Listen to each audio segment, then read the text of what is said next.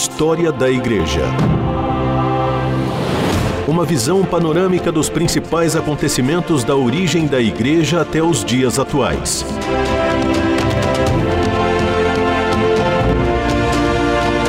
Apresentação do pastor e historiador Marcelo Santos. Olá, querido ouvinte da RTM, eu sou o pastor Marcelo Santos e mais uma vez estou aqui com você no nosso programa História da Igreja. Uma alegria receber você, ter a sua companhia.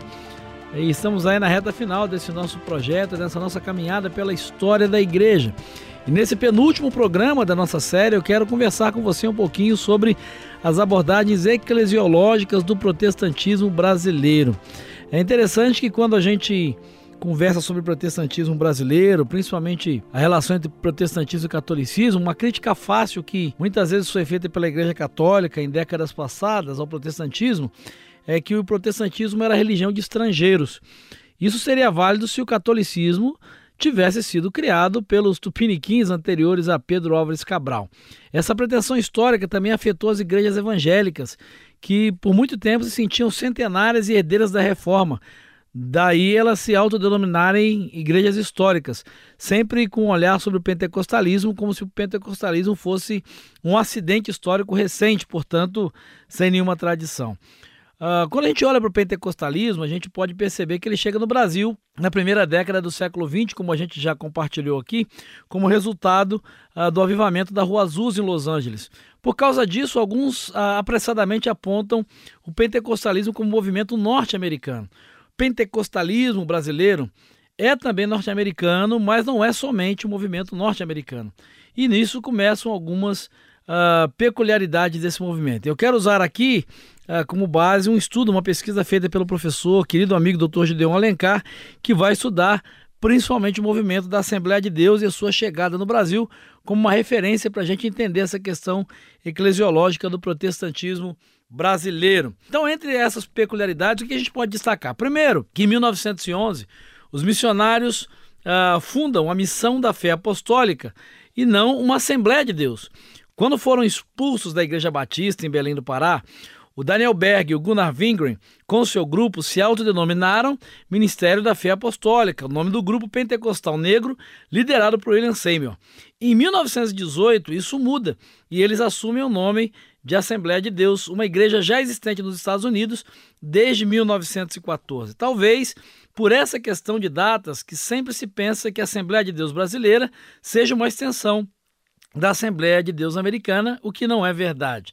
Uma segunda peculiaridade desse movimento que vale a pena destacar é o fato de que os suecos no Brasil eles se reportavam a Lius Petros, pastor da igreja Filadélfia em Estocolmo, pois essa é a igreja enviadora e em alguns momentos até mesmo a igreja sustentadora desses uh, irmãos suecos.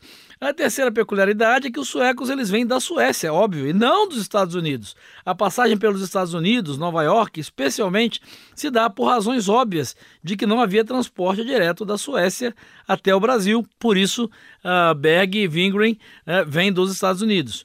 A quarta peculiaridade que vale a pena destacar é o fato de que em 1934 a Assembleia de Deus americana tentou interferir com o envio do missionário Frank Salter, que William Hudd registra como sendo responsável pela expansão em São Paulo, mas só esse americano sabe disso. Este nome vai aparecer na ata da décima convenção de 1938, numa carta de protesto enviada pela Assembleia de Deus Brasileira para a americana, relatado na biografia de J.P. Colenda, um alemão que viveu no Brasil, enviado para apaziguar as relações. Os missionários, diz ele, os missionários suecos tinham objeções à ida ao Brasil de missionários norte-americanos da Assembleia de Deus. Achavam que, vistos serem eles os pioneiros, tendo chegado ao Brasil, aquele país deveria ser considerado o campo deles. A quinta peculiaridade para a qual quero chamar a sua atenção é o fato de que todas as denominações evangélicas fundadas no Brasil por missionários estrangeiros de todas elas, a Congregação Cristã do Brasil e a Assembleia de Deus são as igrejas com a menor influência estrangeira até hoje. História da Igreja.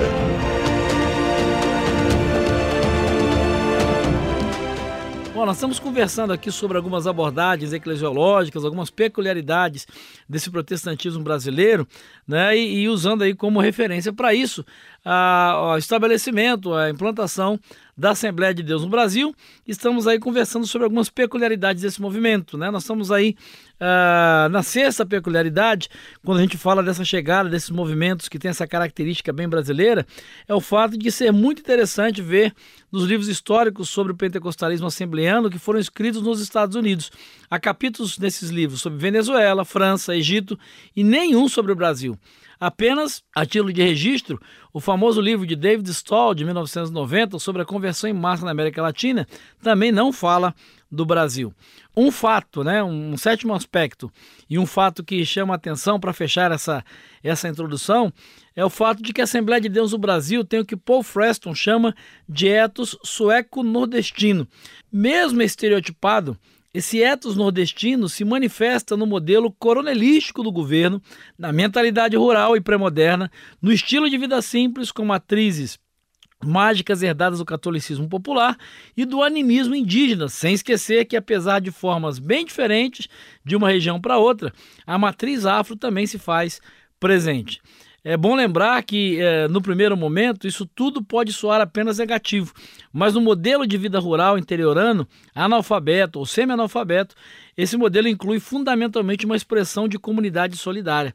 O sertanejo nordestino ainda hoje vive de forma simples e pobre, e é nesse espaço que nasce e se consolida a Assembleia de Deus, um espaço de pobreza, simplicidade, mas muita solidariedade.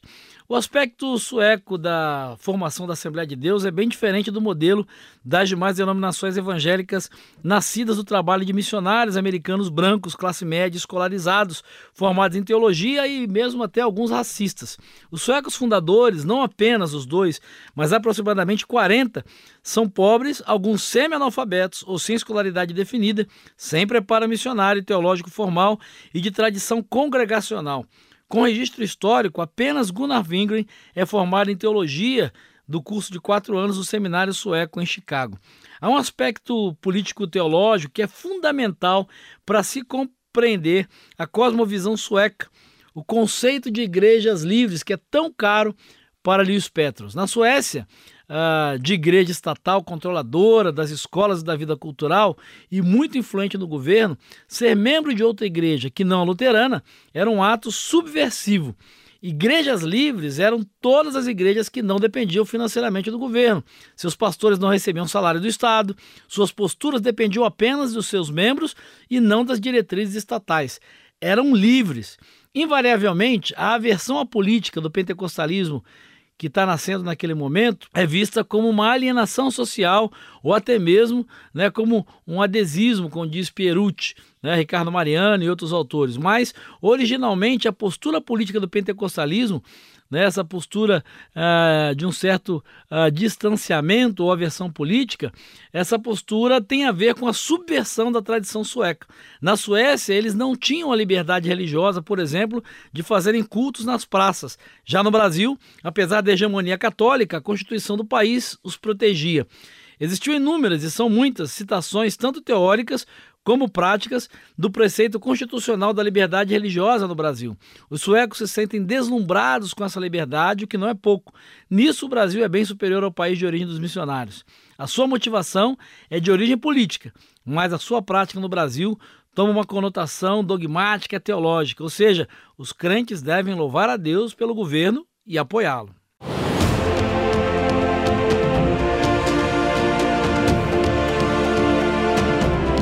Você está ouvindo História da Igreja. O que que isso tem a ver, então, com essa construção eclesiológica da, do protestantismo brasileiro, usando aí como base para a nossa abordagem a implantação da Assembleia de Deus no Brasil. Né? Esse, esse eto sueco-nordestino, esse jeito de ser sueco-nordestino, da origem da Assembleia de Deus no Brasil, se configura ainda mais né, nesse, nisso que a gente chama de apoliticismo do pentecostalismo, ou seja, esse distanciamento da política, destoando da caminhada sueca. Lá na Suécia, posteriormente, o pastor Petros funda um partido político e tem escolas teológicas e seculares, uma postura que não influenciou seus pares no Brasil. A Assembleia de Deus Brasileira, que na década de 1950 se desloca da influência sueca para a norte-americana, se mantém confortavelmente apoiando o governo e sem nenhuma militância. Inicialmente, isso nem melhora nem piora a Assembleia de Deus, apenas define a sua postura. As demais igrejas protestantes e católicas são em alguns momentos contra e outros a favor, por razões nem mais nem menos dignas do que essas. Sem fazer aqui um juízo de valor, a postura política e o conceito teológico dos suecos forjaram a conduta dos primeiros líderes da Assembleia de Deus do Brasil. Certo ou errado, não cabe aqui nem avaliar, apenas explicar.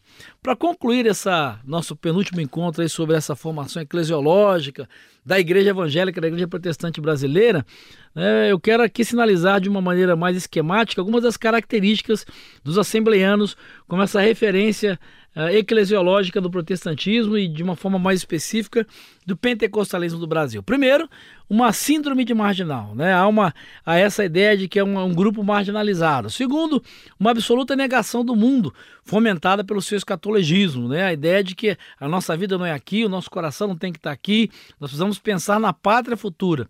Terceiro, aversão às mudanças, uma mentalidade geralmente muito conservadora. Quarto, uma liderança geralmente nativa e diversificada, mas de doutrinação homogênea. Né? Então é, é muito característico isso desses grupos. Quinto, uma organização eclesiástica tendente ao episcopalismo vitalício, ou seja, perpetuação da liderança.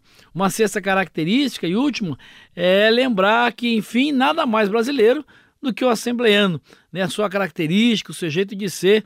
Isso aí daria é, uma conversa para mais de hora, um estudo, e eu recomendo até que você que se interessa por isso, vale a pena você procurar. O que eu quero fechar aqui nesse nosso encontro é que existe um discurso militante, portanto passional, de que a Igreja Católica tem uma atuação significativa junto aos pobres. Né? Eu não nego isso, nós não negamos isso, mas é muito bom lembrar que essa opção pelos pobres por parte da Igreja Católica, ela de certa forma é um tanto recente, depois de séculos de existência. Portanto, se somente há alguns anos ela fez essa opção pelos pobres, qual era a sua opção antes? Repetindo um chavão, a Igreja Católica fez opção pelos pobres, mas os pobres, como observou Paul Freston, fizeram opção pelo pentecostalismo.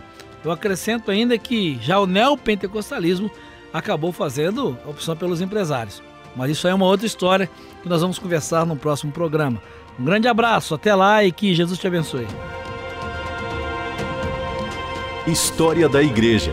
Uma visão panorâmica dos principais acontecimentos da origem da Igreja até os dias atuais.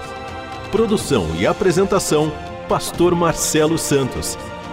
Realização: Transmundial.